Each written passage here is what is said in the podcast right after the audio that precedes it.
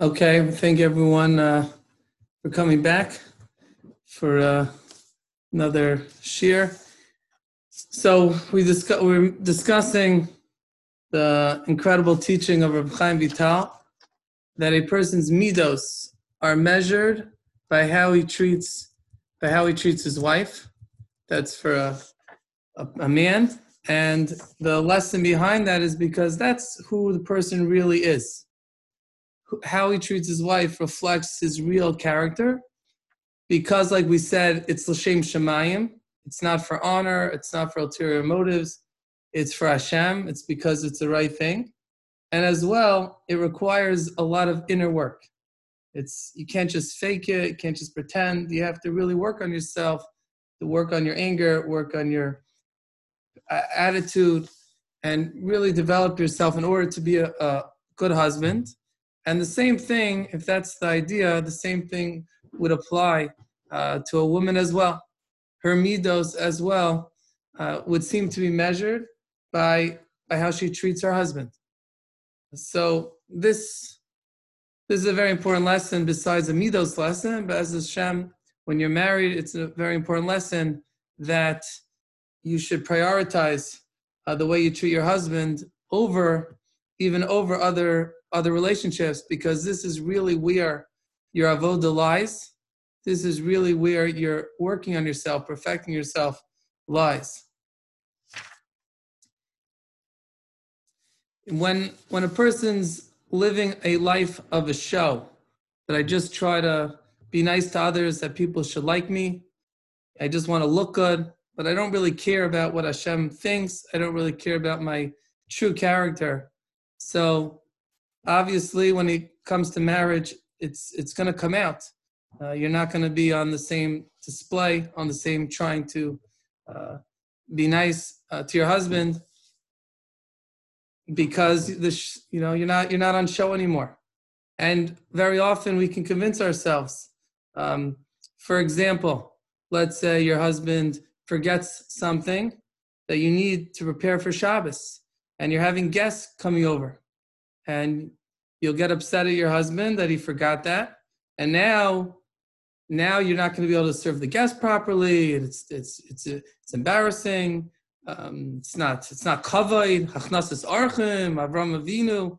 We become very become very religious all of a sudden as we we lace lace into our husband for forgetting um, but that's only if we are not being real. That's only if we're not truly uh, working on ourselves and in touch with with what Hashem wants.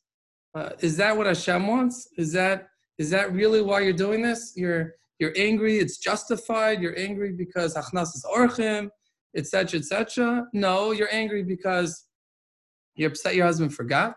You're angry because you won't look so good in front of your guests. But somebody who's focused on Hakadosh Baruch Hu and Hashem thinks more about how does Hashem want me to respond? Is this what Hashem wants? Uh, Bez Hashem, your mother, and you have have many children, and you're around the Shabbos table, and you have guests, and the children are are misbehaving. And how do parents respond? If the parents are focused and worried about the guests, so they often overreact and often mishandle their children. How many times parents with children, Rahman al struggling uh, in Yiddishkeit and the way the parents deal with them is all about the, what the neighbors are going to say. You can't go out like that because what are the neighbors going to say? Because again, that person is not real enough to be focused on what Hashem wants. What's best for my children? How does Hashem want me to handle this? They're only thinking it's not going to look good. And then we convince ourselves. We convince ourselves it's a mitzvah. We convince ourselves it's not about us.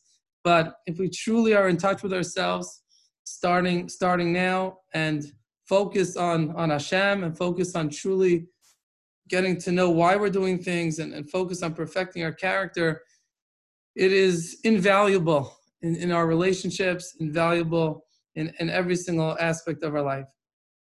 Understanding this idea of Reb Chaim Vital will continue going forward. We're still in the, the second chapter, and we're not going to do every part of it, but highlight some ideas uh, we differentiate between midos and and manners.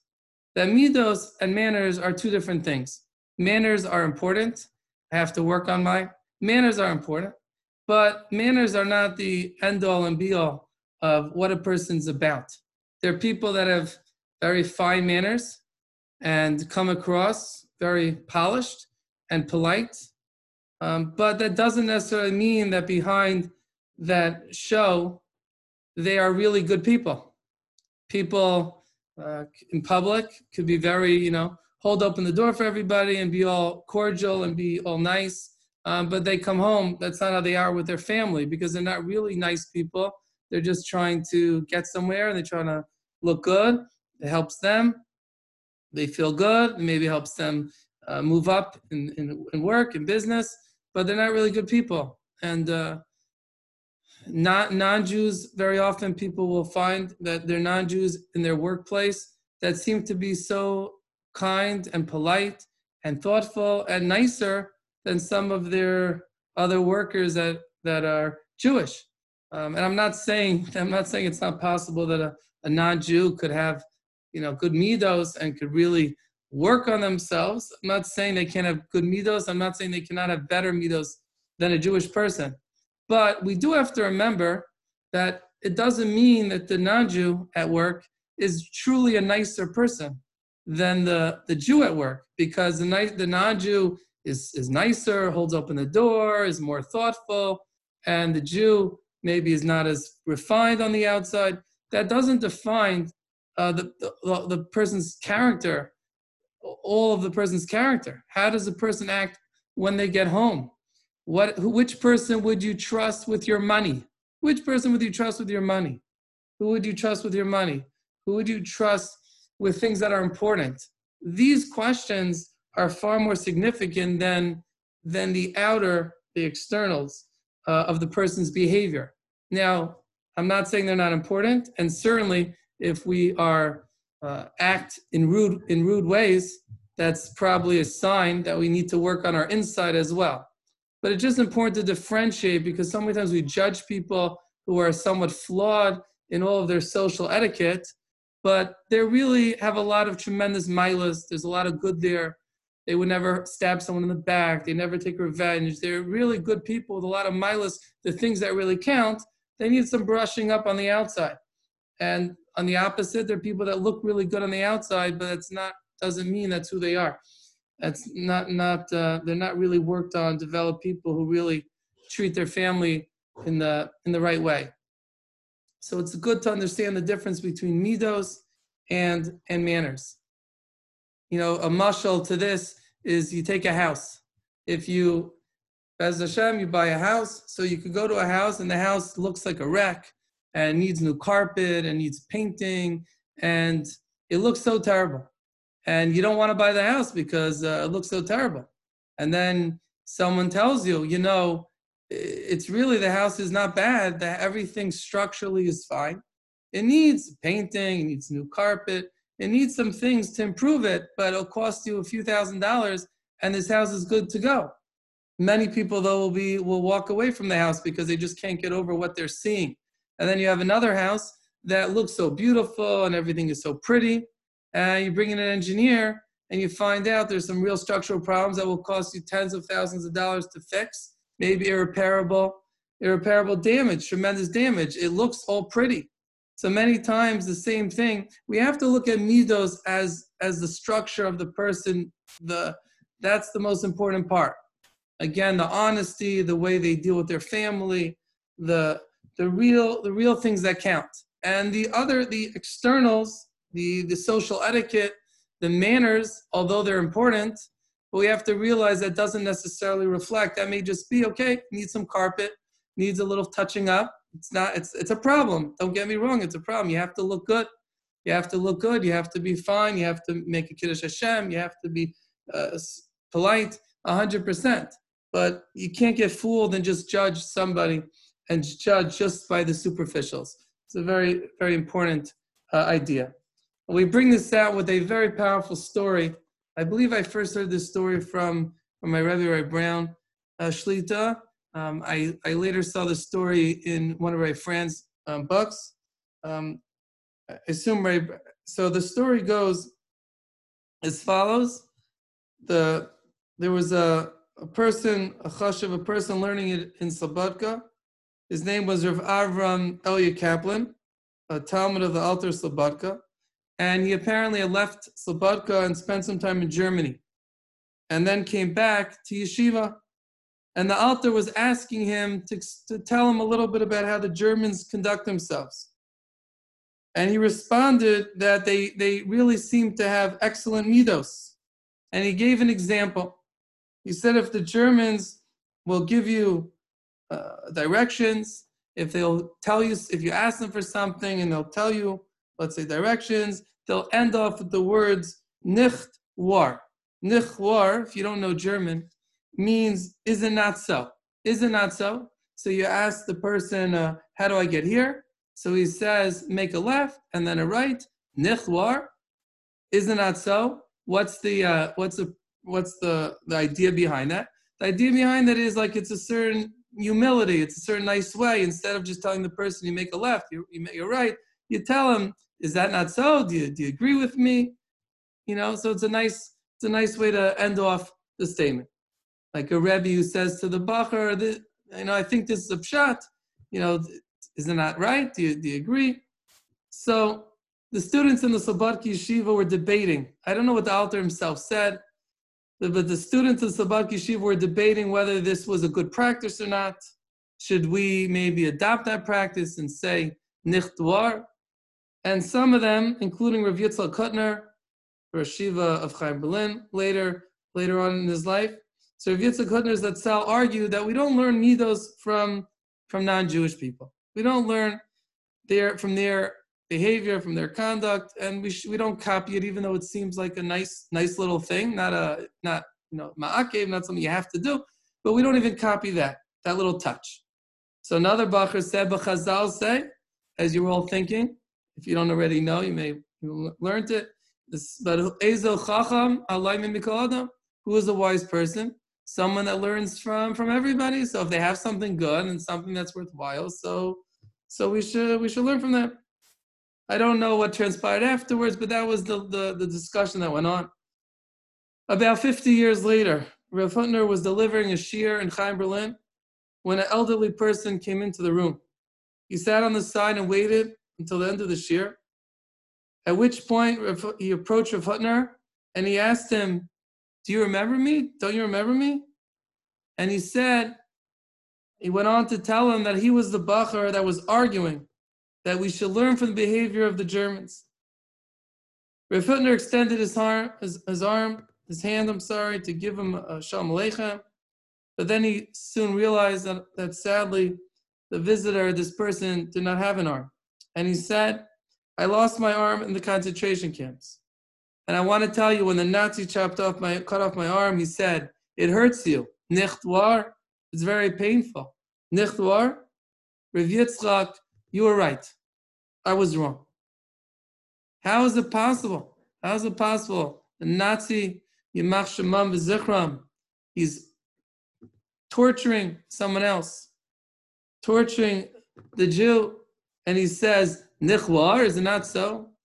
The answer, of course, is, is because Nichtwar, maybe whoever originated it, although I don't want to give them so much credit, but who maybe whoever originated it, you know, had a good thought, had a good intention in it, but it soon became it soon became that's the way they talked. That was the style.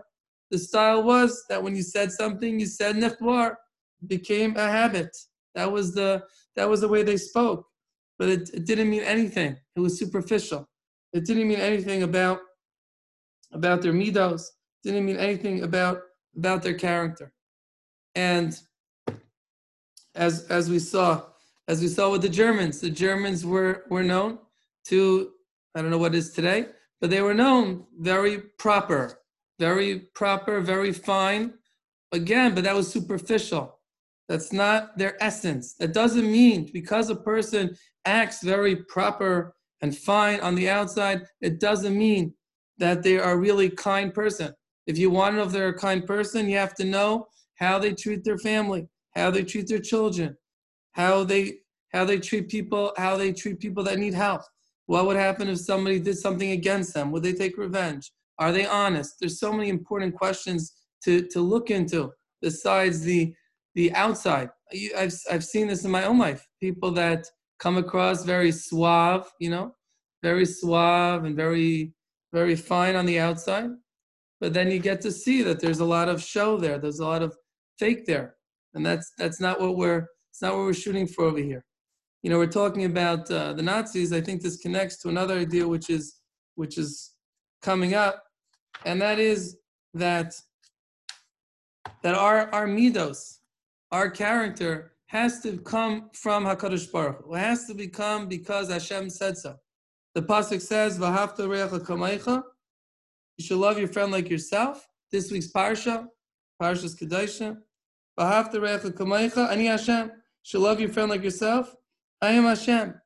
Because you don't just love somebody else, and you're not just kind to somebody else because it's so nice, you feel bad, but it's because Hashem says so. Now, let me be clear. I don't mean that you shouldn't be moved and care about someone else. The Torah says, don't harden your heart. You should care about the poor person. But listen carefully to what I'm saying. You care about the poor person because Hashem says so. Not, I just give the poor person because Hashem says so. I care about the person because Hashem says so. I love someone else because Hashem says so. If you already have it inside of you before you became focused on Hashem, so you'll continue to do it because Hashem said so. But if a person will take that away, if a person takes away the Ani Hashem, he's not working for Hashem. He just feels it's really nice to do this. Someone who doesn't believe in Hashem, doesn't believe in Torah, and he just says, you know, I, I, it's the right thing to do. It's really nice.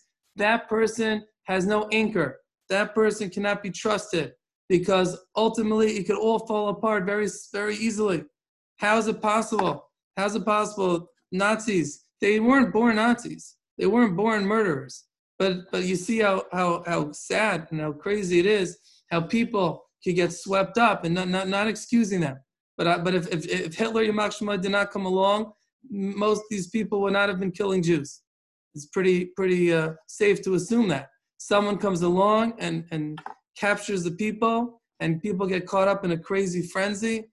Hard to understand how how how, how people could could do this, but people become trapped into the caught. I shouldn't say trapped, caught into this frenzy, and they become murderers. Because who's telling them? Who's telling them not to murder? They don't have a Torah. They don't have a Torah. They don't have a Torah that tells them what's right and wrong. Everything that we do is about is from Hakadosh Baruch Hu. Even our compassion. Chazal tell us that anyone who has mercy on the cruel, in the end he'll be cruel on the merciful. Chazal bring out from Agag. Shaul had mercy on Agag. He didn't kill him. He had pity on him. And Chazal say what happened with Shaul at the end. At the end, Shaul became a cruel person. Shaul, the great king, killed the entire city of Naiv of Kohanim. Unbelievable. He had mercy on Agag, who was a murderer, the king of Amalek. And then later on, he himself kills out a whole city of Kohanim because they helped David HaMelech. And Chazal say that's what happens if you have mercy on the cruel, then you'll end up being cruel on on the merciful. And I think the pshat in the Chazal is because if you're not anchored by Hashem, Shaul was not anchored by Hashem. Shmuel told him to kill the entire Amalek. So what does it mean for Shaul not to listen to Hashem and say, I have compassion on Agag"? That means he's following his own ideas. I feel bad for him. Once you're disconnected from the Torah, anything could happen. Once you're disconnected from the Torah, even though it looks innocent because I feel bad, anything could happen. Just to give you uh, some practical examples, people are saying Lashon Hara. I feel bad stopping them. I feel bad even trying to change a conversation. You feel bad, but what does Hashem want you to do? Find out what Hashem wants you to do. If Hashem wants you to stop the conversation, you stop the conversation. And I'll tell you just simply, you can understand it. We don't need to understand it, but it's easy to understand. Why are you feeling bad for these people? Why are you not feeling bad for the person that they're speaking about? He's the victim. I remember my old days in yeshiva, if something got stuck in the candy machine, you'd have somebody that would pick up the machine, shake it a little bit, and try to knock it out. You know, it's very, dis- very uh, distressing when you when your candy gets stuck in the machine, trying to get back that money, or you have to buy another one, end up with two. Yeah, I don't know if any of you are familiar, if you have the girls have the candy machines uh, in their schools, but um, so some people would shake the machine. Um, and I don't know if I did it every time, but I know sometimes I would go over to the kid and tell him, you know, don't stop, please stop, please stop shaking the machine. I didn't want to be the mean older bacher to tell the guy, you know, please stop shaking the machine. Maybe sometimes I was really nice and pulled out a dollar and said, here, I'll buy, I'll buy another one. Maybe I didn't do it. Maybe I'm just imagining that I was such a nice person. But, but I, I, but I said, you know, maybe please stop shaking the machine. You know, I didn't say maybe. I said, please stop shaking the machine because my job is to protect that person whose machine's getting broken by someone who's not acting right. Okay, so he doesn't realize, you know, he's young, but that's my job. And if I don't do it because, well, I feel bad, I don't want to say anything, well, that's not following Hashem. And once you're not following Hashem, your your your midos are not anchored by the by the by the ratzon of Hakadosh Baruch Hu. Sometimes following Hashem's will means means doing something which will not be you know so loved at that time, but but that's I'm working for Hashem. And again, I, I want to be the nicest person in my heart, but that's also because Hashem wants me to be a nice person in my heart. Everything has to be because this is this is what Hashem wants from me. If a person finds if a person says, "Well, it's not nice," and Hashem says otherwise, then you're you're you're arguing. You're arguing with Hashem, you know. And you know, there's some mitzvahs that may be hard for us to understand, like killing the the seven nations and Eretz Yisrael. There's some things that killing Amalek maybe we don't understand. But just because we don't understand that Chas Shalom, we should ever say it's it's it's we should ask. I don't understand. But to, to argue with Hashem, that's that's something else. Uh, if Hashem says it, it's nice. If Hashem says it, it's the nicest thing and the sweetest thing in the world. The The ways of Torah are sweet and its paths are peaceful. Everything Hashem does, everything that's in the Torah is sweet. Sometimes you don't see it right away. It's a path. Yet you have to get to the end of the road. But if you don't follow that road, if you follow your own road of what you think is nice and what you think is sweet, then you could end up in a ditch. You could end up, uh, you know, when you don't listen to Waze, when you don't listen to Waze, you usually, you're usually, usually gonna get lost. You know, usually, usually they're right. By Hashem, by Hashem, he's always right. It's not, it's not maybe.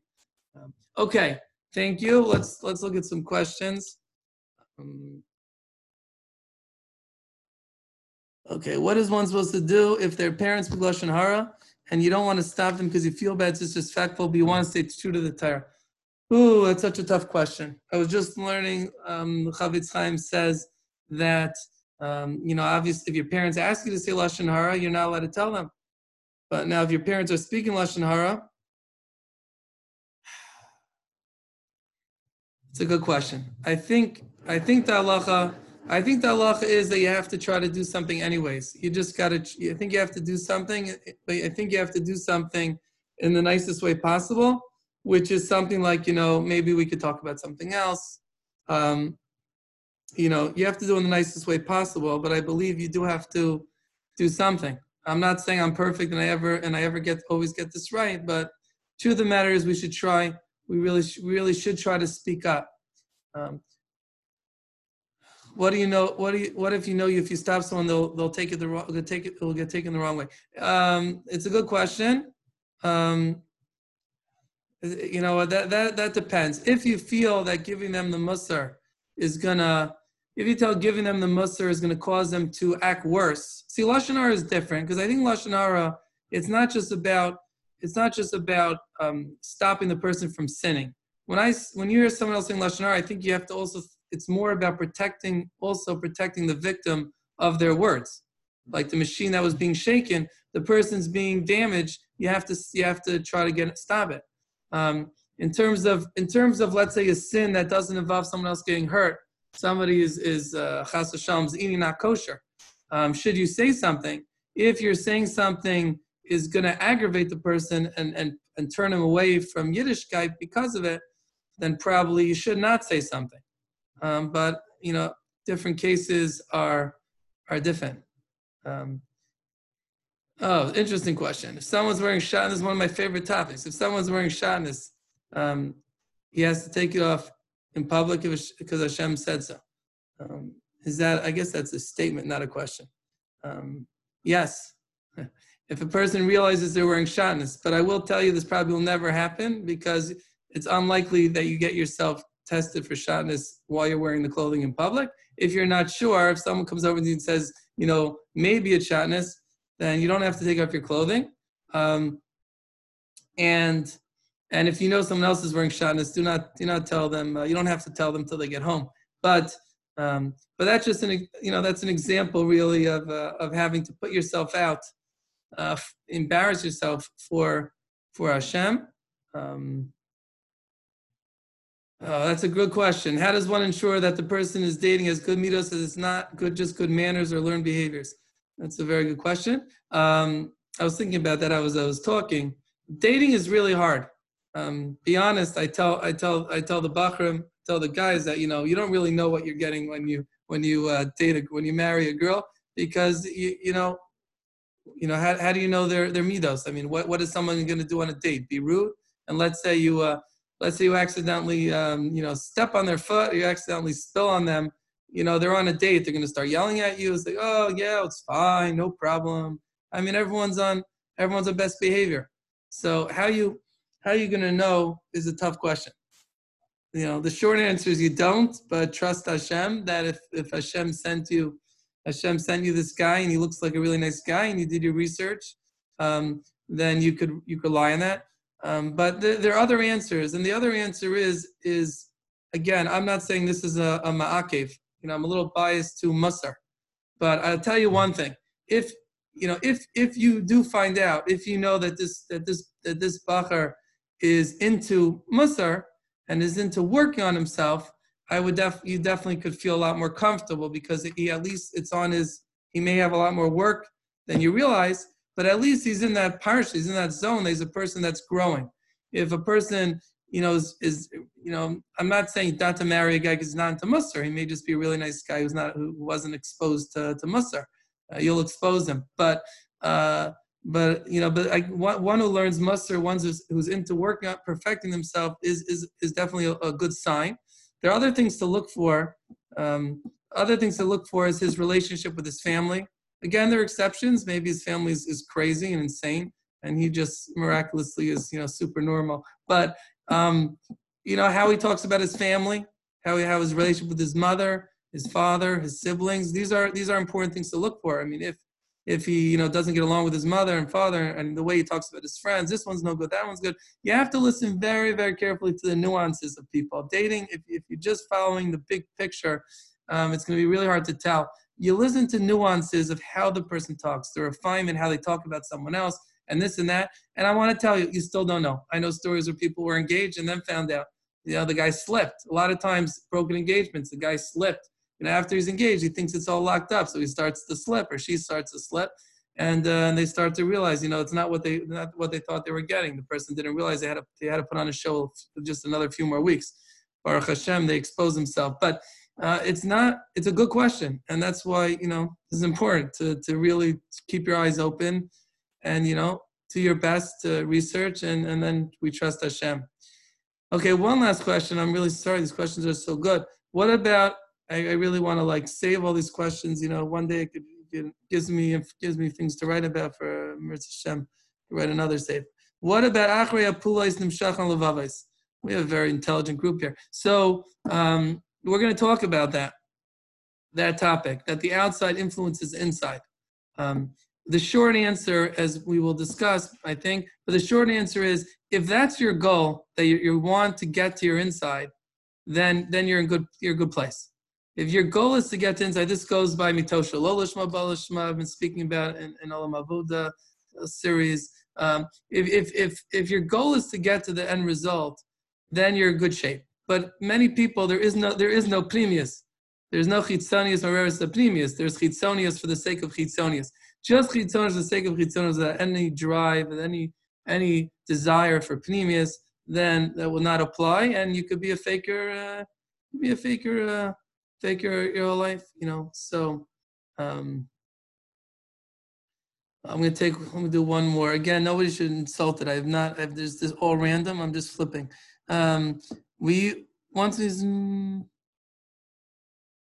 How can we expect non-Jews to care about other people? Um, it's it's not including the Zion mitzvahs. It's a good question. Um, first of all, I don't really expect anything from non-Jews because you know I don't I don't have a I don't have, I don't I don't teach non-Jews. Um, so I don't know if we have to expect anything from them.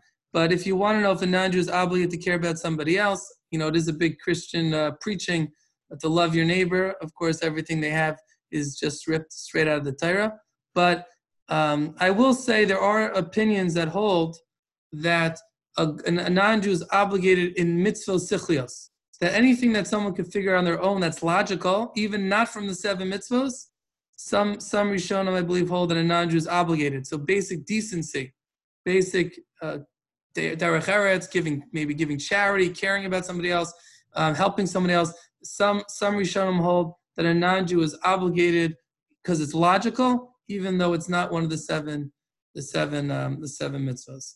Um, I want to uh, okay, well we'll stop for now. Again, feel free to repost questions or email or email me. Um, you know, or email me kestimel4 I try to get to the to, to them as, as best as I can. Um, thank you very much for joining. I, I am a very grateful to you um, for joining live, even if it may be convenient to listen afterwards. But I really will not enjoy talking, you know, to the wall for for you know it won't be good if I don't have uh, people on listening in the first place. And I do believe you gain more um, hearing it, here being together uh, in person if you call this in person. Okay, have a great have a great night. Thank you.